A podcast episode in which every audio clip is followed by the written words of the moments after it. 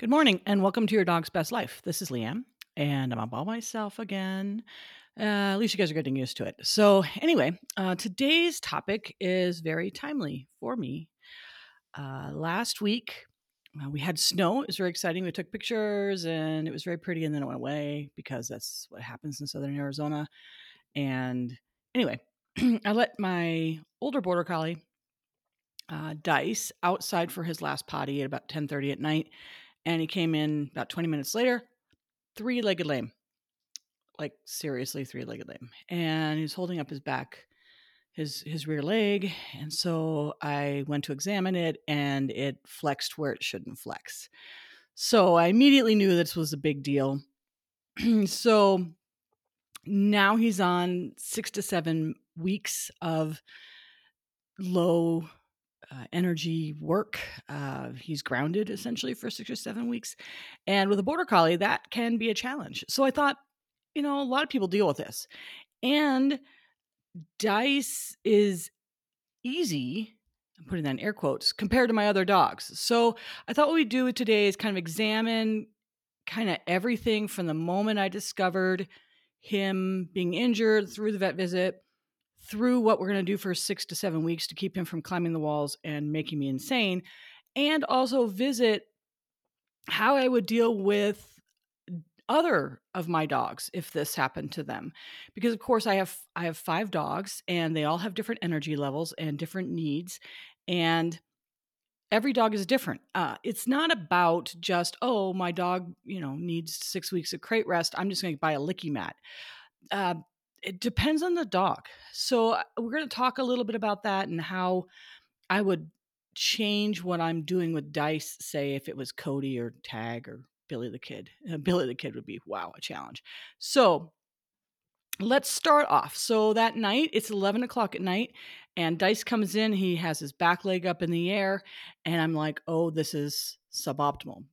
Uh, when you see a dog with three legs and the back leg is lifted, oftentimes the very first thing to think of is knee injury. That's the most common. Um, Labradors, pit bulls, those kind of guys is going to be a cruciate type injury. Poodles, little tiny dogs is going to be luxating patella type of injury. And so obviously that's where you start. Uh, in him's case, I kind of the hock looked wrong. Uh, for those who are unfamiliar with anatomy, if you look at your dog's leg and you start at the hip and you kind of make a big open Z shape, right? Yes, that's kind of what it looks like. Yeah, kind of. Anyway, uh, as it slants forward, that's to the knee. It slants back, that's to the hock. That's analogous to our heel, uh, the tarsus. And he, it didn't look right there. So I, and there were some scuff marks. I don't, it looked like he'd been attacked by another animal, but I knew that wasn't the case because um, there aren't anything. Out, Billy was outside, and so and Billy certainly wouldn't wouldn't mess with dice. So I knew it wasn't a dog fight, even though it's kind of what it looked like because I did see a poke hole kind of near the the hock, a little below the hock joint. So anyway, I went, I touched, I I went to examine that part of his his leg, and there was a whole lot of movement where there shouldn't have been a whole lot of movement. So my immediate first thought was, oh no, he's he's shattered it. It's, I mean, this is there was no grinding. It was just floppy. It was very wrong. So because I'm a veterinary technician I know that the most important thing if your dog breaks a bone is stabilizing that joint. Uh, making sure that there's no additional movement from now until the vet visit. And so because I know how to wrap a leg, I and I have the stuff in the house. Not anymore. I have to go to Tractor Supply today and get more. Uh, I, I was able to quickly just kind of chuck a, a wrap on him. The big thing, if you're going to wrap your own dog's leg, first, I absolutely urge you to speak to your veterinarian, have a technician show you how to wrap a, le- a, leg appropriately. If you do it wrong, you are going to jack things up much worse. The biggest, there are two risks with wrapping a, a leg. The first is it's too tight, in which case you will cut off blood supply and you can actually kill and slough part of the foot or leg. That's very, very bad. The other one would be too loose, where essentially it just falls off and you've done nothing. You've just wasted a bunch of material. So, the big thing for that, and again, I urge everybody speak to somebody I don't know if there are online options. I'll probably look that up when we're done and and put anything like that in the show notes. But I urge everyone to at least have an understanding of kind of fundamentally understanding how to do a quick wrap. Um, the most important part is cast padding. That's the fuzzy, fluffy cotton stuff that comes in rolls. I Have a lot of that stuff on hand. What that does is it it takes the pressure of the outlying wrap so that it's harder to make it too tight. And so you can make it tight enough without too tight. So anyway, I, I threw a quick wrap on him. Now, if I didn't have a great relationship with my own veterinarian, I would have taken him to emergency vet right then but because I I have a great relationship with my my own veterinarian and the veterinarian involved, uh, Dr. Daniel Murray of Animal Care Center of Green Valley down in southern Arizona, is probably one of the best um, orthopedic type eyes that you will see in the veterinary community, at least locally outside of the specialty centers. Um, just a great eye. He, he's he's not a he's not a spring chicken. Um, so he's he's been practicing this for a very long time, and he's got a fantastic eye, and he's very honest about what he sees, and and he's treated my dogs for many many years. So because I have a great relationship with them, I knew that I could call them first thing in the morning, and if they had any any ability at all, they would shoehorn me in. So I was able to stabilize the joint um, that night. Then um, the next morning, obviously, I, I, called my friend who works there and said, Hey, we're on the road, we're heading in.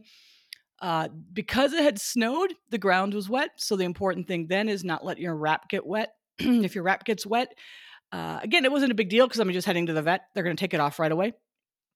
But if it was a real wrap that I wanted to keep on for days or weeks, it can't get wet because if it gets wet, then you get humidity up inside of it, and, and then you've got you've got some bad stuff going on. So so I put a little plastic baggie on his Tootsie, and that's when I moved his back leg and he snapped at me. And eh, this is a very kind hearted dog. He didn't, mm, the teeth didn't touch me, but that told me he's an extraordinary, it hurts, it hurts. Which brings us to pain medication. I have pain medication in the house. The problem with the pain medication that I was able to find that night is it's in an unmarked bottle. And the problem with it being an unmarked bottle is I didn't know which of the multiple flavor chews that we sell in the veterinary community it was. So, because of that, you don't want to start a dog, say, on one NSAID. So, NSAIDs are the Deramaxes, the Rimadyls, all, all of the, most of the things that, that you are going to receive for your dog are in the NSAID, nonsteroidal anti inflammatory drug, NSAID in that class, which is the same as aspirin for us or Tylenol or any of those. Or not Tylenol. Tylenol is not an NSAID. Aspirin's an, uh, an NSAID. Advil's an NSAID. Uh, Tylenol is not. So anyway, there's a useless piece of information have and know. So what I, I did not give him a pain medication that night because even though I, I would have wanted to, and if had the bottle been labeled, I would have – but without having labeled the bottle, I didn't know what I was giving. And because I didn't know what I was giving, I wouldn't be able to tell the veterinarian what I was giving. And that sets you up for a situation where you're hmm. mixing nonsteroidals. And if you mix nonsteroidals, you can end up with GI bleeds or a perforated bowel or bad, bad, bad things. So, as much as I would have wanted to have given him an NSAID, I did not give him one because I didn't know the name of the of the medication. Same thing with aspirin, guys. If you have aspirin lying around and you know you're taking your dog to the vet the next day and they're going to send you home with real drugs, don't give your dog aspirin. Uh, aspirin's an, uh, an NSAID, and it can be very, very hard on tummies. And if you go from an from an aspirin to a different NSAID, you can end up in real deep trouble. So um, I gave him tramadol, which is a, controlled at this point uh, substance, but and it seems to the, re- the newest research seems to imply that it probably doesn't have a lot of pain killing elements for dogs. It's it's my understanding is for humans it's very good, um, but for dogs it's kind of iffy. But it's not a steroidal, it's not a non-steroidal, so I could go ahead and give it. And even if it only did a little bit of work, it wouldn't interfere with anything they gave him. Uh, and I gave him a little bit because I'm a total baby about things like that. Because also I knew he was going to probably be under, uh, under anesthesia the next day. So the night before, I just gave him a titch of tramadol, mostly to let him sleep it off, was kind of the thinking. So anyway, so we head to the vet, and you know they have unfortunately carte blanche to spend all my money. Now I have none. Uh, and so anyway, the the it what it turns out it was is thankfully it was not broken. What he did is somehow out in the wilds when he was doing doggy things, he found some sort of something, uh, probably steel, and slammed into it sideways or slid into it in the snow or got his foot caught into it in it somehow, and he tore the ligaments and or tendons on the outside of the tarsus joint, which is again that heel joint in the human being, uh, the point, the part that sticks out in the back of the back leg on the dog. So, um, the good news is no cast. The bad news is it is definitely wrapped, and he is going to be grounded for six to seven weeks as this heals. So now I've got a working border collie who's grounded, and now I have to figure out what to do. So thankfully, with Dice, Dice is of my border collies. He is probably I wouldn't say the most sane. That's a strong that's a strong thing to call him. But he is probably the most easygoing. He's probably the guy who's the most kind of go with the flow of of my dogs. So when I start thinking about well, how am I going to keep this dog happy? How am I going to keep him from climbing the walls or eating them? um, he's he's the easier of of the group, and we'll get into what I would do with with the other dogs uh, as well. So I think the most important thing is understanding what what my dog wants from his life and his world. So in order of importance with Dice. Number 1 thing is he wants to hang out with me. That is his that is his favorite thing in the world. He wants to snuggle, he wants to hang out with me. So thankfully none of that gets affected by by his injury. So he's totally cool with that. He's not none of my dogs are active in the house, so I don't have to worry about crate rest in the house. He can be at large in my house because all of my dogs are super calm in the house. Uh, outside's a different matter. And we've had, there's been a little bit of a learning curve, and we'll talk about that in a second. Outside, his his favorite thing, absolute favorite thing to do in the whole wide world is chase the ATV. Well, clearly that's out.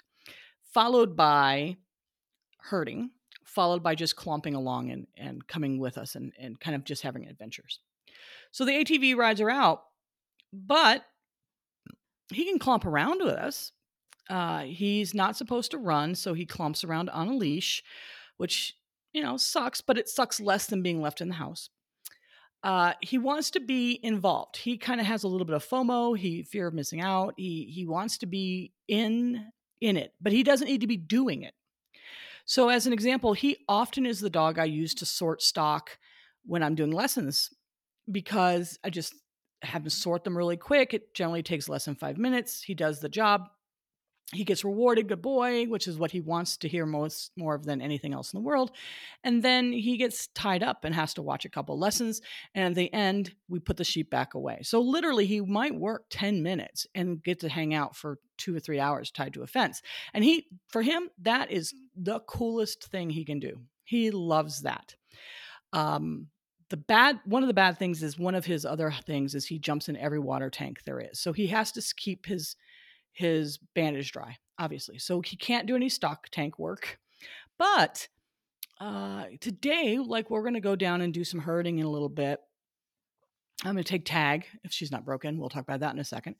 Uh, Cody, and I'm going to take him down I'm going to walk him around a little bit inside the arena with the stock on a leash so he can feel like he's doing some stuff. We'll have him kind of march the sheep up and down the arena once or twice, and then we're going to put, then we're going to tie him to the fence. So that way he's done something. He's involved. He's, he's not missing anything yeah, he didn't get to be active. He didn't get the independence that he normally has. The training would obviously be very marginal at best. Um, but we can use some very simple commands. Walk up because he's walking up on the stock.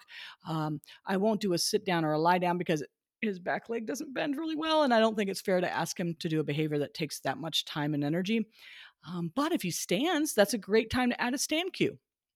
So if we stop and he's still standing, I can say stand, good dog, and walk up on the stock again. So we can still do some training. We could just keep it really, really quiet and mild. And then he'll be perfectly content to spend the rest of the time watching the other dogs herd and watching me and being involved. not necessarily a part of it, just involved, which is where, like I said, that that's his thing. He's been doing uh, car drives, so silly little chores like going to the feed store, going to the the going grocery shopping. I put him in the car. Obviously, I lift him in. Um, I throw him in the back, and uh, then we drive to the grocery store. He doesn't come out; he just stays there. And I do my shopping, and I get back in, and he comes home. It may seem like nothing, but for him, he's part of something. He's doing something with mommy, which is what he wants. Uh, training, he doesn't really care much for training. He's not a big fan of training. He doesn't, nah, he's okay at it. He likes the treat part, but he doesn't really like the thinking part. Uh, he gets a little upset and in his own head and kind of freaks himself out. So we're not doing any extra training with him. Uh, we did use him the other day as a neutral dog for a dog reactive dog when he was kind of riding shotgun with me for the day. Uh, he can still do that because there's he doesn't have to walk. He can just really just lay down with a, a toy and a stay and be a perfectly good neutral dog. So there are things that we can do to in, include him in my life. So for him, it's going to be probably a pretty easy ride. Uh, what'll happen, where we'll really run into trouble on the backside of it will be when he's finally healed, is slowly building him back up to fitness again. That you know he's going to lose quite a bit of fitness in six weeks, so or, or seven weeks, and especially mobility in the other the other leg. And because I know from having injured myself over the years, when you do have an injury like this, you tweak other parts of your body. It, the injury kind of travels up, up, up. Um, you know, he's when he stands because one because the cast makes one leg longer. He's he's a little crooked. You know, if you can imagine having a platform shoe on one foot, so that tweaks out your hip and he's he's not able to bend the knee because the cast is up over the knee um, so he's clunking it along and kind of swinging it out. So all of that is going to cause muscle pain um, it's going to cause uh, um, kind of overall crookedness. I don't believe necessarily in chiropractic or any of voodoo stuff but what I have been doing is he's already on NSAIDs, he's already on painkillers, so that will help with any inflammation from muscle soreness. But I've also just been kind of doing soft, easy rub downs with him um, to just kind of loosen those muscles. I'm really paying attention to the muscles in the lumbar between the end of the ribs and the beginning of the pelvis. Those muscles tend to get really, those are your back muscles. Those are the ones that tend to get the most upset when we do stupid things I'm, I'm kind of paying attention to the, both of his hips because, again, one is taking more weight. Um, everything is tweaked to the side because he has to lean a little bit because of that longer leg. So we are going to pay attention to all of that stuff, but not massively. Um, the body is very resilient when it comes to these sorts of situations. So I'm just going to try to make him feel better in the moment. Um, when he's healed, we will begin putting him back together slowly. We'll to build back up to his former athleticism. He's an older dog. He's six or seven. So you should think I would know my own dog's age. Um, I think he's, oh my God, every year it changes. I think he's six. Anyway, so it's not, he's not going to come back right away like Tag say would. Um, so we had to go slow with him um, well to go really slow. We won't necessarily put him back to work right away. Again, it'll be my really quick stuff, no big outruns, things like that. So that's that's Dice. But two days ago, after so he injured himself last uh, a week ago. Uh, I think today, actually, a week ago today or a week ago yesterday. Tag, on the other hand, who is a catastrophe waiting to happen. Tag is two and a half, and she's already been to the vet twice for emergencies. Uh, she is my frequent flyer. And two days ago, we were herding, and she finished up herding and was three legged lame, which is unfortunately pretty normal for tag. And her little Tootsie was all swollen. It was a front foot. I was like, oh, damn it, dog. Do not make me have to go to the vet because you broke a toe or did something silly like that. So she was immediately on crate rest and grounded thankfully it went away. Thankfully whatever it was it, it, it was a short-lived thing. She's still a little iffy but she's obviously much much better. Um, so then that gets you to the question of well okay so if dice is easy what would it be like if one of my other dogs was was injured? Because i just described a dog who's probably like most house pets. He isn't super high drive. He's not a he's not going to be a sociopath. Um, but a lot of people have dogs that really will be insane. And what do you do for those dogs? So Cody would actually be pretty similar to Dice. Uh, I think if she was injured. So we won't spend a lot of time on Cody. The difference with Cody is that she is a little higher drive. She really, really, really, really, really wants to work the stock. Uh, but she's also content to just hang out. Uh, if it was Cody who was injured, we would probably spend time down with the geese because she loves to just stare at the geese. Um, and she gets some level of satisfaction from just staring. So we probably would do that with her more so than with Dice. We would probably do a lot more kind of on leash, quote unquote, herding uh, with either the the uh, the, the geese or maybe with the sheep, uh, just so she felt like she was working. It'll be less satisfying for her than it would be for Dice, um, which would be problematic because, of course, if she had an injury that really she couldn't walk much where really she should be grounded um, and not able to even walk, say, for half a mile or a quarter mile.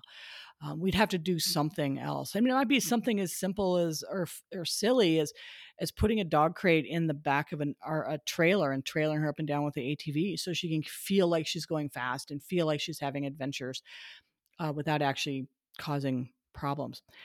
Cody loves to train. Uh, she loves the train. The second you bring the treats out, she is ecstatic. So for her, we could probably train things that wouldn't involve standing up. We could do target training with her front feet if her front feet weren't injured. We could do target training with her chin. This is a dog that you could do a ton of training with, and that would probably satisfy a lot of, of her needs and, and tick a lot of her boxes. Cody's also a little. She's not a spring chicken either. Uh, she's a five-year-old dog, so she's she's kind of middle-aged. But let's talk about the dog who's most likely to be injured based on history. Tag.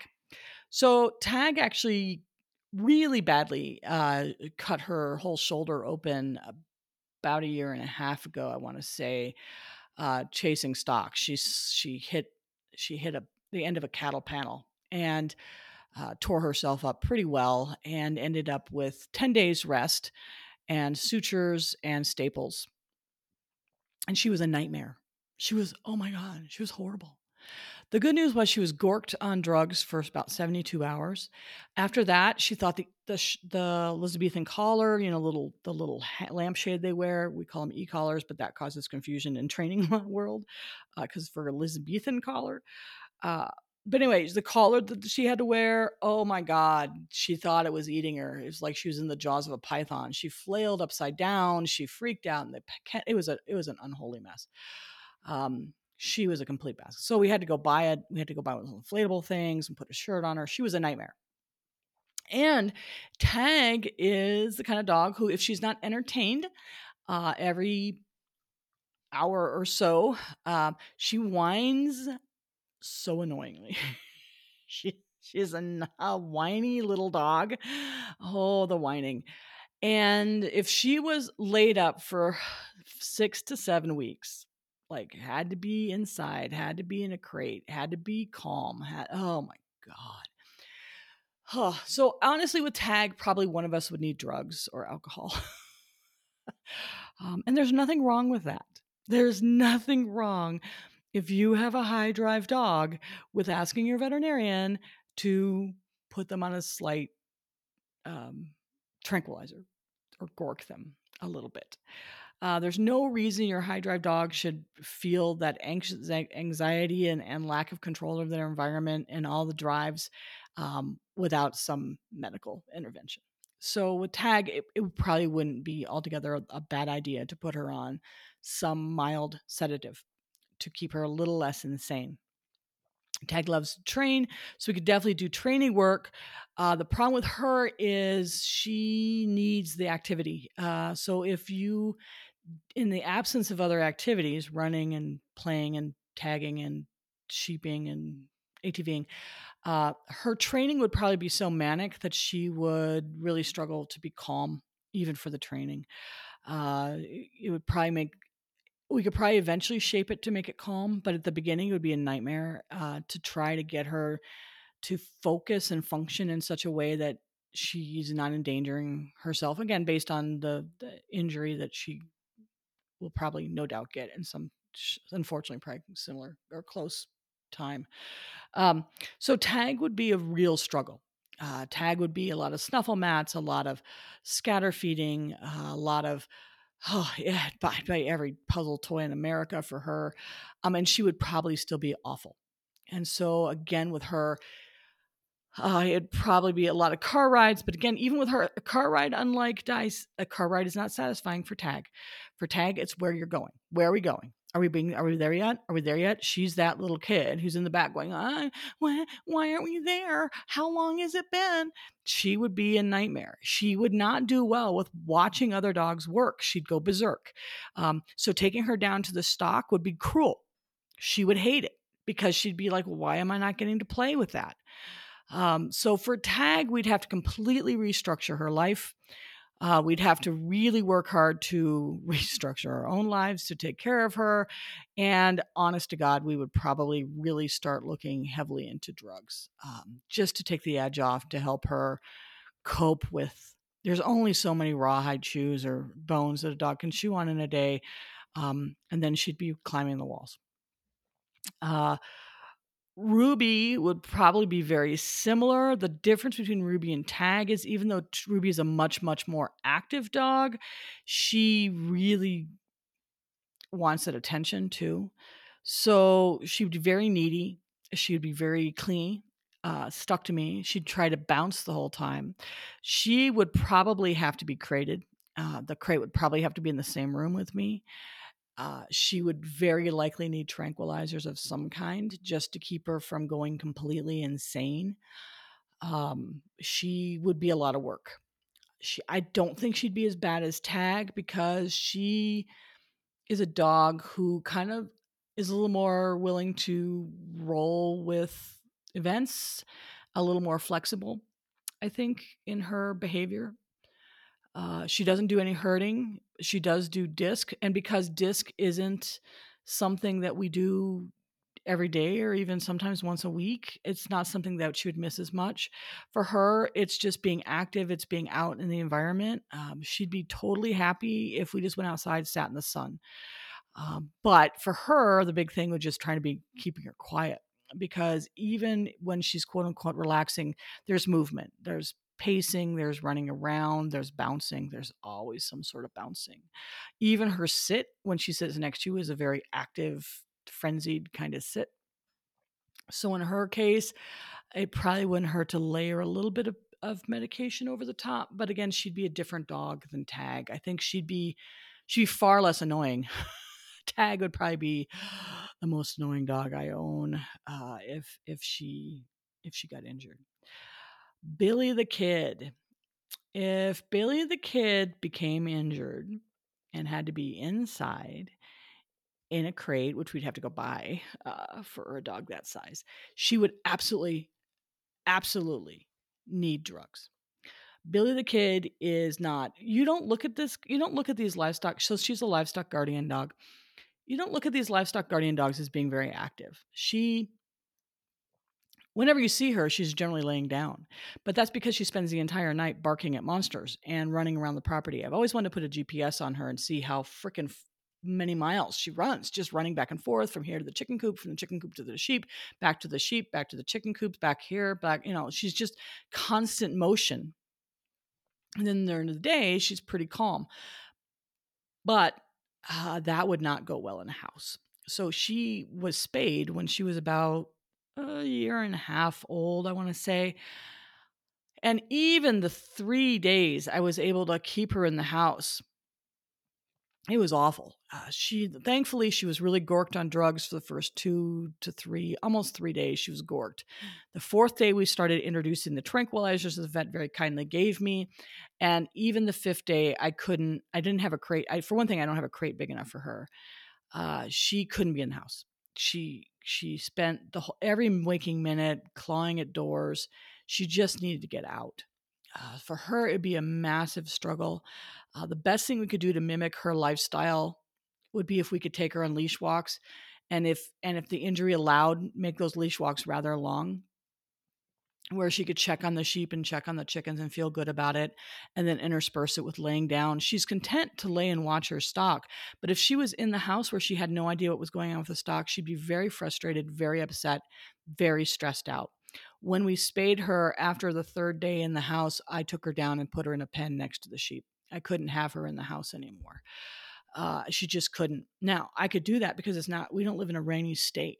Uh, if if there was a place, someplace where a she could get to her incision and wanted to or b that was there's a danger of mud or anything like that getting into the incision. I, there's no way i could have done it and the only way i could have handled that dog in the house would have been drugs. Uh, there's just no way on earth i could have brought that dog in the house for even the the seven to ten days that she needed to be in the house post bay if it was a serious injury and she absolutely had to be in the house, there is absolutely no zero way that we could ever deal with that dog in the house without drugs uh, she would just make herself insane. So, the reason, again, this is salient to me right now since I have Dice laying by my side with, his, with his big wrapped leg. Um, but I think it's important. And I think it's also important to kind of run these kind of things through your head and be aware of that and know your dog. Um, you know, the, the reason I can say with certainty how I deal with every one of these situations is I I know my dogs. I know which dogs can handle what. I know how I'd be able to facilitate them having a, quality of life while broken um, in the short term and deal with them. And I know that some of these dogs, like I said, Dice, Dice is not on any tranquilizers. Dice is totally kosher and hanging out with me. Um, but Dice is probably the mellowest of of the dogs. Um, I didn't mention Ketchum, uh, my other border collie, because uh, she she's 13. She would do very well just hanging out in the house. You give her a warm, soft spot, and she probably would. Other than peeing, she's like, "I'm good, good for this." Speaking speaking of urination, so one of the things we've had to learn with Dice. So when I let my dogs out, I let the dogs out. I open the door, the dogs go outside, they do whatever, and in 10, 15 minutes, I go outside and call them back in. And in the meantime, they've done whatever dogs do. Well, with Dice, I can't trust him to do that because uh, the more he wants to run around, the more it's likely he'll just take off down to the sheep or take off down to the neighbor's horse corral and, and then he'll dunk himself in their stock tank. And then, ugh. So I have to watch him. So I'm standing outside, and apparently, I didn't realize this. Dice is obviously a male dog. He needs to pee about 30 times, not once. So, what was happening is at night on the last out, when normally I'd open the door, let them out, close the door, wait 15 minutes or so while I prepared dinner or whatever for the dogs, and then they'd all come in. I can't do that with Dice. And so if I go outside and I wait while he pees and then I bring him right back in, he has to pee 30 seconds later. And so you let him out and he pees, and he, then he has to pee 30 seconds later. And it's not because he has a UTI, it's because he's a boy dog. And when he goes outside, he pees here and then he marks that bush and he marks this bush and he marks that bush. And because that's not part of his normal, that's because it's part of his normal system. Me watching him urinate once is not enough. So now I'm having to kind of follow him around with a leash so that he can mark all of his locations to make sure that no other dogs have invaded while he was as while he's sleeping. So it's been a bit of a learning curve. For the first couple nights, I had to get up, I don't know, like every hour. I'm like, what the hell, dog? And it really is that he just when he when he does mark, he has to mark multiple places. Um, so that was a that was a new one for me. I, I've never dealt with that. The other thing I have to deal with with him is he hates being picked up. Um, it's not abnormal for a dog who, uh, these bigger dogs who never get picked up, to act like they're being murdered. And so in his case, I have to immediately collar grab him the second I know that um, I'm either going to pick him up and put him in the car or, or pick him up and take him out of the car. Because if I don't immediately grab the collar, he's going to make that move on his own. And I don't want him jumping up uh, or down, obviously. So in his case, I had to be very proactive and grab that collar right away. Uh, with Tag, I wouldn't have to do that as much because she's perfectly willing to allow me to to pick her up and put her in the car, take her out of the car. Uh, Cody would also probably be pretty squirrely about being picked up. Ruby is actually really quite funny in that sometimes she decides she just poss- cannot possibly make the jump into the car. The I own a Subaru. It's not like it's 15 feet off the ground. She can jump into the bed of my husband's ginormous GMC diesel beast truck. She has no problem with that. But the three, you know, the the two and a half feet or two feet or whatever it is my car is, oh, that's exhausting sometimes. So t- Ruby's fine to pick up. I can't even imagine picking up Billy. that's that's out of the question. There's no way in hell I could pick up Billy. Uh, thankfully, Billy never rides in cars. But if she was injured, I, we'd have to like we'd have to pour her into a car somehow. Uh, so so you kind of have to take all of these things into into consideration. Dice really struggles with going up and down the stairs. Uh, the bedroom is upstairs. The stair the staircase is uh, finished wood uh, with no runner, and so with his his tape it's very slippery for him and so when he the first obviously the first couple days i lifted him and carried him up the stairs and lifted him and carried him down the stairs. He actually did better with down than up at first. And he's still now he's better with down than up uh, up. Where he struggles is he has to swing that leg around because he can't bend the knee and it doesn't grip when he grabs the step so what I'm doing is I'm walking behind him and holding that leg so that it does hold that it sticks in spots. So I'm able to help him up the stairs, or I'll kind of help him along by grabbing his collar and kind of keeping him from sliding backwards. Um, but I am, he doesn't go up the stairs unless I'm going up the stairs, so I don't have to worry about him helter skelter running up and down stairs. But you have to be aware of things like that. The deck has some steps, uh, but there's only two of them. So, and they're, um, they're uh, grippy wood, they're old they're old wood and then the steps in the back are concrete so those are less slippery. He's able to maneuver those better and he's more successful with them. The other issue that I have with Dice is that he's not actually physically on a leash. This only other speed he appears to have is a canter. He doesn't even trot. He goes directly from walk to canter. And so, because we don't want him working that much, um, he is having to be on leash a lot more than he's used to. Thankfully, he's pretty cool with it. And so, what I do in his case is I follow him around. I let him make his choices about where we're going. Generally, again, it's PM bushes. or to find out to follow every one of my female dogs and sniff her urine and then mark it because he has to find out you know her status today um, so there there are changes and it is a lot more management and it is something you have to really pay attention to and I think it's important to kind of have an idea and a plan. Um, like I said, if if Billy got injured, I have to, I'd have to go buy a crate, and I know that. I mean, I have one at the dog spot that would work for her, um, so I'd be I just go buy I just go take it and bring it home, but then I'd have nothing at the dog spot, uh, my business location. So I'd have to go buy another one for them if I had a large dog in training. So anyway, I just thought I'd kind of give you a little bit of that information, and because injuries happen, and especially the more active your dog, tag is a battering ram. Um, so to kind of give you a rundown, Tag is two and a half, and she, like I said, she sliced open her whole entire shoulder. Um, it actually dinged the radial nerve, and so she had numbness in the leg for about 24 hours. Totally freaked everybody out. We're all like, "Oh God, she's three-legged, and she's not even two years old yet."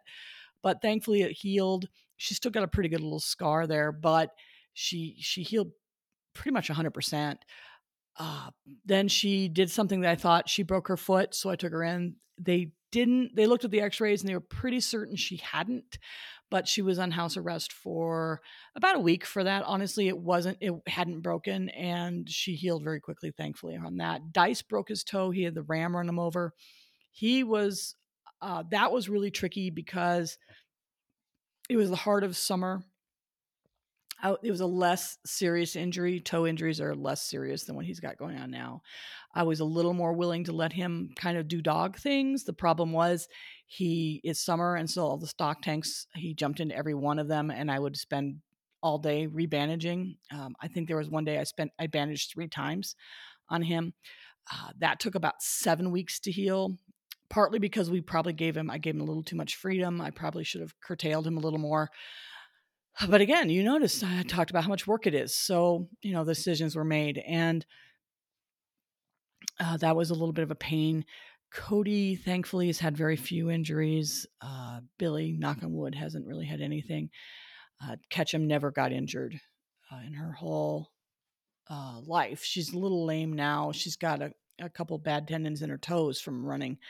But by and large, uh, the dogs have been fairly healthy. Uh, but Tag is just a battering ram, man. Tag, there, there. I don't think we go two to three months without her coming up lame uh, with something. Generally, she's just she. I think she's running too fast, and I think she just damages herself. She's an idiot. So, I mean, hopefully, nothing will ever be catastrophic with her. But I anticipate future vet visits. I did tell her the other day though, that Dice had spent all of our veterinary money for the entire year, so she better get well on her own. So, anyway, I hope that kind of gives you a little bit of information. Um, if you have active dogs, do yourself a favor and do find out at least how to do an overnight bandage. Be aware of the fact that if you do not know how to bandage a dog, no bandage should remain on your dog longer than 24 hours. Um, because if you do it too tight, we've had that happen where people brought in dogs that they'd try to bandage on their own, and then the vet bill escalates because they had they had stress sores, they had pressure sores, they had necrosis of various tissues. So please, please, please learn how to bandage your dog's legs properly. Understand that if your dog, like the risk was that Dice had fractured something, and the rule of thumb for a, a fracture is you need to stabilize the joint above and below that fracture. Uh, back legs are especially difficult to bandage because they're triangular and the bottom is pointy essentially, and the bandage wants to slide down. Um, tape is your friend. Just try to stay away from vet wrap. It can get way, way too tight. So you're better off with something like Elastikon. I don't know the uh, official name, but it's a flesh colored, quasi stretchy, sticky, sticky, sticky tape, like duct tape for animals or duct tape for people. Uh, that stuff's way, way better, safer because it doesn't stretch as much. Don't roll anything directly from the the tube onto your dog. It's going to be too tight. Please take the time to learn how to do things properly. Never bandage your dog for longer than 12 to 24 hours if you don't know what you're doing. Um, it's this was a short term thing just to get him through the night to stabilize that joint so I didn't have to do an emergency vet visit.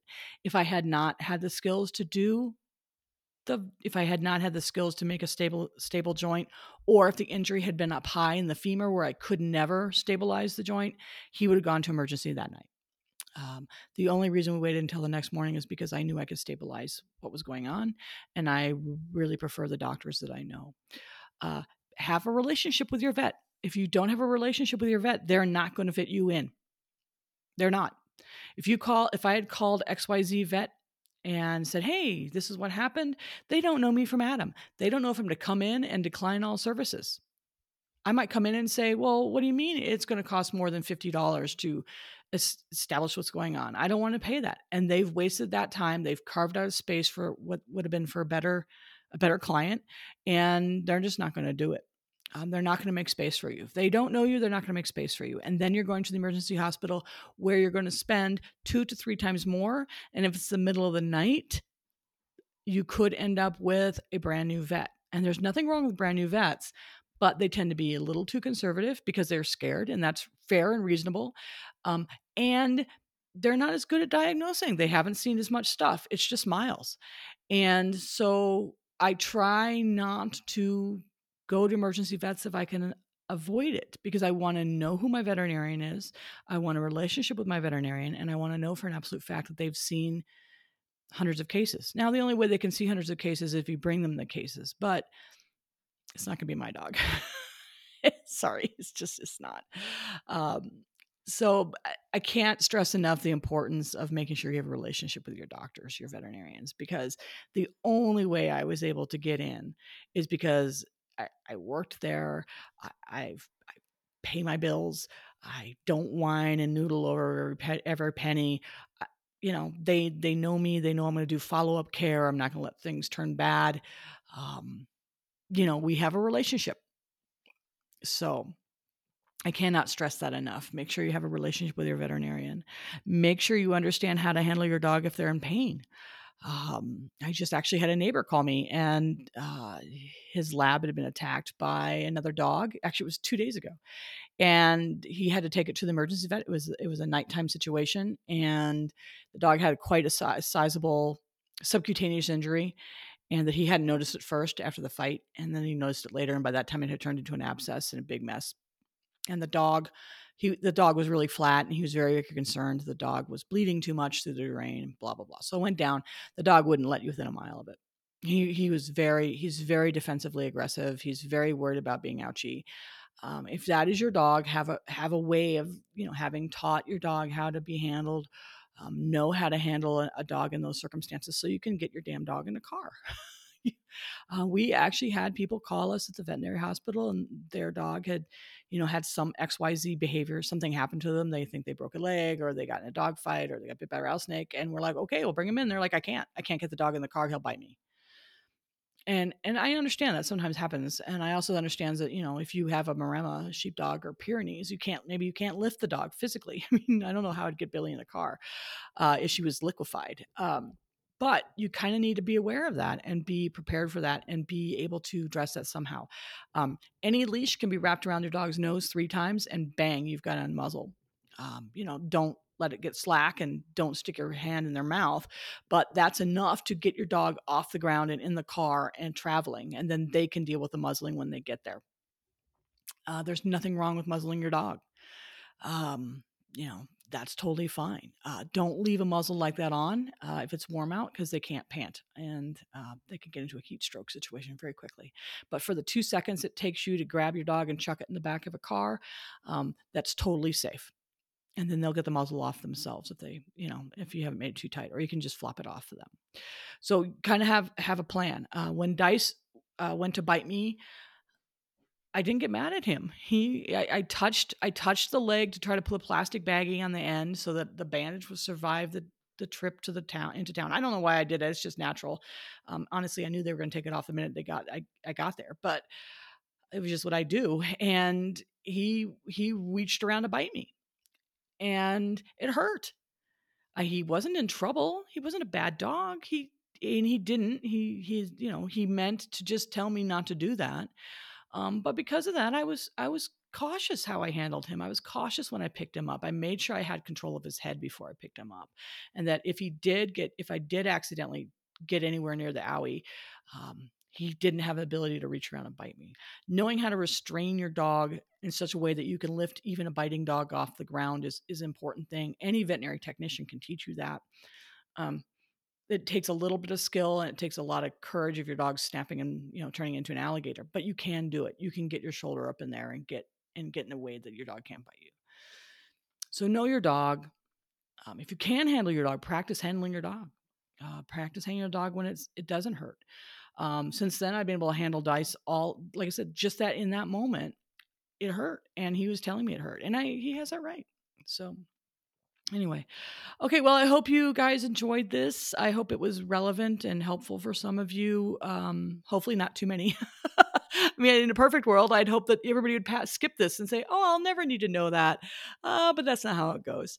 Um pay attention to what your dogs want pay attention to what your dogs need um, kind of have some tools on hand to deal with dogs who are kind of grounded uh, you know scatter feeding and hiding treats or or practicing various training things um, there's always something you can do creatively that that you can that you can do with your dog um, it, you know there's always something so, and if you can't think of something, reach out to your dog trainer. Your dog trainer has probably great trips, tips. Your vet tech might, your vet veterinarian might. Um, don't be afraid of drugs. uh, like I said, there's no question I would drug tag, no question. Uh, same with uh, code uh, Billy. I would absolutely need her gorked because there's just no way, no way in hell she could be in my house for more than a couple days without climbing my walls. So know your dog. And uh, hopefully, you won't need any of this advice. Hopefully, you'll listen to this whole thing and say, Yay, I'll never need this. Um, have a good one, guys. I wish you everybody the best. Uh, happy training. Thank you for listening to Your Dog's Best Life. If you like this podcast, please like, share, comment. No, leave a leave a review. Um, reach out to us. Uh, my uh, Facebook page is Empire Ridge Ranch, and uh, hope to see you guys soon. Thanks a lot. Have a good one. Happy training.